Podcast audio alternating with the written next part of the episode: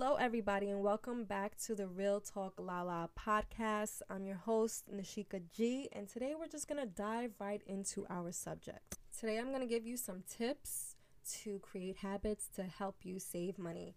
We are now in the beginning of the year where everybody has their resolutions and they're sticking to their guns of what they decided to do in their mind. So why not put another another goal on your to-do list and let's save some more money than we did last year. I know we all have these goals in the beginning of the year and then sort of time goes by, we stick to them a little bit, but then by the middle of the year, the end of the year, we kind of fall off and we're not where we want to be at the end of the year. So we take that resolution and restart the new year. But this time around, I'm going to give you some tips and tricks to actually stick to the plan, make it easier for you to save money, and actually fall through with your resolutions. And by the end of the year, you're going to be like, damn, I actually stuck to it this time. Before we get started, I just want to say I always encourage everybody to learn as much about money as they can and change your perception of money. It plays a major role on how you save and how these tips and tricks will work in your lifestyle. I personally used to think that money was not a priority. As long as I was comfortable, my bills were paid, and I had food on the table, I was okay. I was content that, you know, I wasn't scrunching around for pennies here and there. If I didn't have it in abundance, it really wasn't a big deal. After learning about money more and more as the days go by, I had somebody ask me, Don't you want the freedom that money gives you? And right then and there, my whole mindset on money changed. Um, and I started to realize having money in abundance was necessary because I wanted to do so many things and I wanted the freedom to just get up and go to another country without having to say, well, I got to save for two months just to do that. Or I have to hold off on buying one thing so I can buy the other. So once it was my perception was changed, it was easier for me to strive to make more money and really seek out ways that I can save and do better with the decisions and purchases that I made throughout my life that may be beneficial for me in the long run. Okay, so first things first, you have to understand more income does not mean more savings. You ever heard of the phrase, you make more, you spend more? And it's really a mindset where people feel like they're making more money, so they are established enough to buy more expensive things or buy more things in abundance.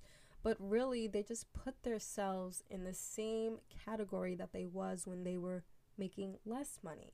So this year, we're not trying to be one of those people. This year, we're really looking to live within our means, to save more money, to have it in abundance, and have the freedom that comes with that. So, my first tip for you guys is to have a separate bank for just your savings. You're probably wondering, like, a separate bank for just my savings? Yes, because I feel like we all have checking and savings accounts in one bank and we intend to save some money, but when our checkings is low, we tend to withdraw from our savings and put it in our checkings to cover means that we should have just covered with the checking account because we overspent or we felt like we could make it up later on or whatever the case may be. So it's easy access for us to just transfer the saved money back to the checking and hence we have less savings. So I say get a separate bank for your savings. I suggest a credit union or an online banking online banking only where they give you limited amount of withdrawals or deposits and it's harder access. So if you do get it from a credit union and they give you a card or you can say you don't want a card and they won't give you a card, throw the ATM card away. You want a, the least amount of access to the bank as you can. So this way when you need to when it's very necessary for you to withdraw, you would have to go into the bank or if it's online banking, you would have to wait a couple of days for it to be transferred to another account. This way you think twice about uh, withdrawing. Secondly, sometimes you're just lazy and you don't want to get out the car and go inside the bank to talk to the teller and subconsciously this makes you think a little bit more like do I really need this money out of here or am I just touching my savings because I want something, not need. So if you open a savings account at a credit union, I say throw the card away. Don't even think about it. Say you don't want the card. So this way you have to go to the teller to do any transactions or choose an online bank like Ally, ING Direct. Those are great banks where they have high yields in the savings account.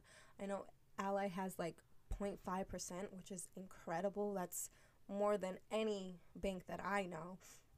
And yes, they have limitations. There's like a limit of five transactions of withdrawals, but there's unlimited deposits. And they do charge you to withdraw from an ATM. But think about it like, if I have to withdraw from an ATM and I have to pay my bank and the bank that I'm withdrawing from, like, why would I want to do that? I don't want to pay to get my own money out um, right away. So then you'll think twice about that. So I think that's a good way to um, take a minute and really think about look, do I need this money right now? My second tip for you is set up an automatic transfer. An automatic transfer to your savings account. I really suggest 10%, but I'm not saying that everybody can do 10%. If you can do 5%, 2%, whatever is comfortable for you don't overstretch the savings where you feel like you're paying a bill that you don't know how you're going to pay your other bills at the end of the month. Does that make sense? Um, I really strive for 10%. And once you set up that automatic transfer, you kind of forget about the money. So you kind of deal with what you have in your bank and you kind of work off of that. So, you know, if you let's say transfer a hundred dollars over into your savings account and your your bills are take up 80% 80% of what's left in your bank you have 20% to play around with and usually you'll consciously not want to play with that whole 20% so at the end of the month you'll still have some money left in there and you won't even think about the savings because it's automatic you don't see it coming out really, and you'll try your best to live within what is left. And after a while, it just becomes second nature. Number three, review the stuff that you pay for on a monthly. Now, some of us will be like, What do you mean? I pay for my stuff. I know what I'm paying for. But sometimes you don't. Because I know for myself, I have things automatically charged to my credit card and I just pay the credit card. And I found I found myself paying for things like apps, um, a gym membership that I never used, um, and other things of that sort. So you want to review everything that is going on your charge card that is automatically coming out of your bank account. You want to make sure that you're not paying for something that you hardly or never use like a gym membership. I know so many people that pay for the gym and they don't go, me included. I paid for a gym for years and I literally would go once or twice a month. And I'm like, why am I paying $60 for a membership and I'm not even using the quality that it's costing? So, canceling the membership and working out at home or working out around my block was much cheaper than me paying for something that I wasn't using.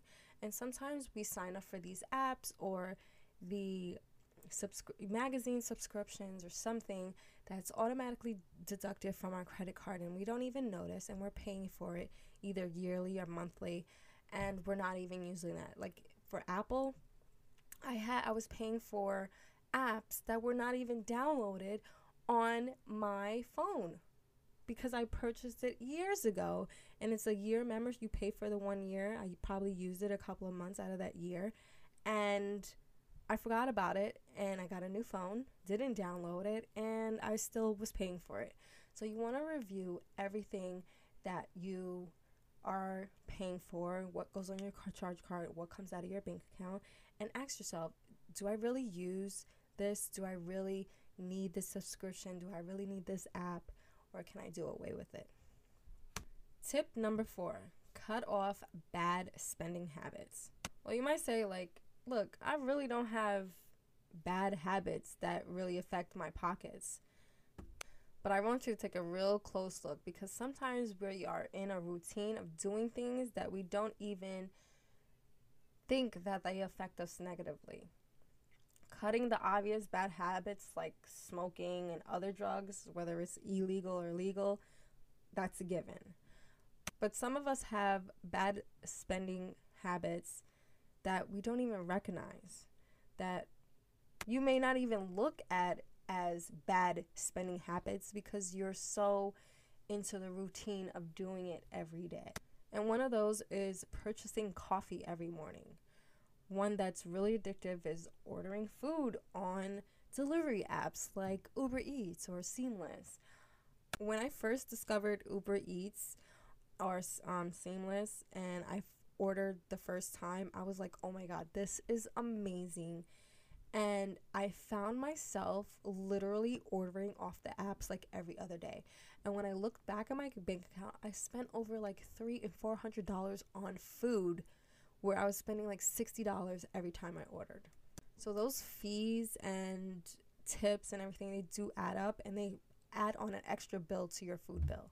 So I encourage you guys just to look at certain things and see if you're just in the habit of spending money that you don't even realize that you're spending.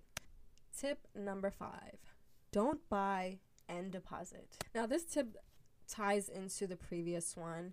Um, cutting off a bad habit is very hard sometimes, but if you take the bad habit and correlate it with a good one, it makes it so much easier. So let's take buying coffee every morning as an example.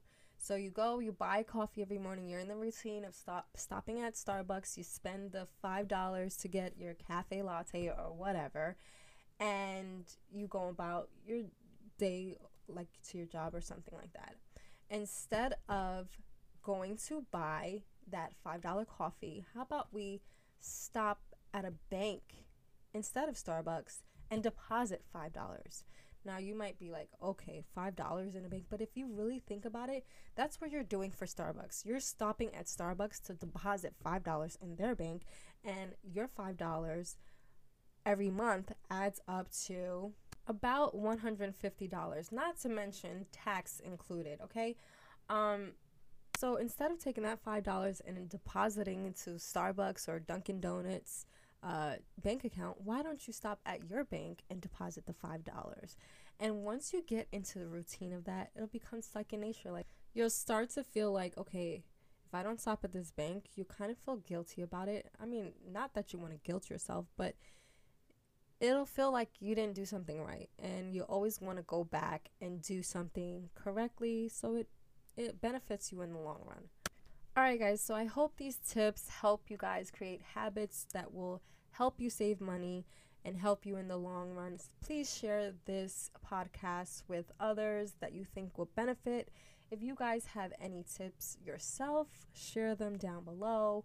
Um, share with me on Instagram at Real Talk Lala. I would love to hear you guys' feedback and if you guys implemented any of these tips.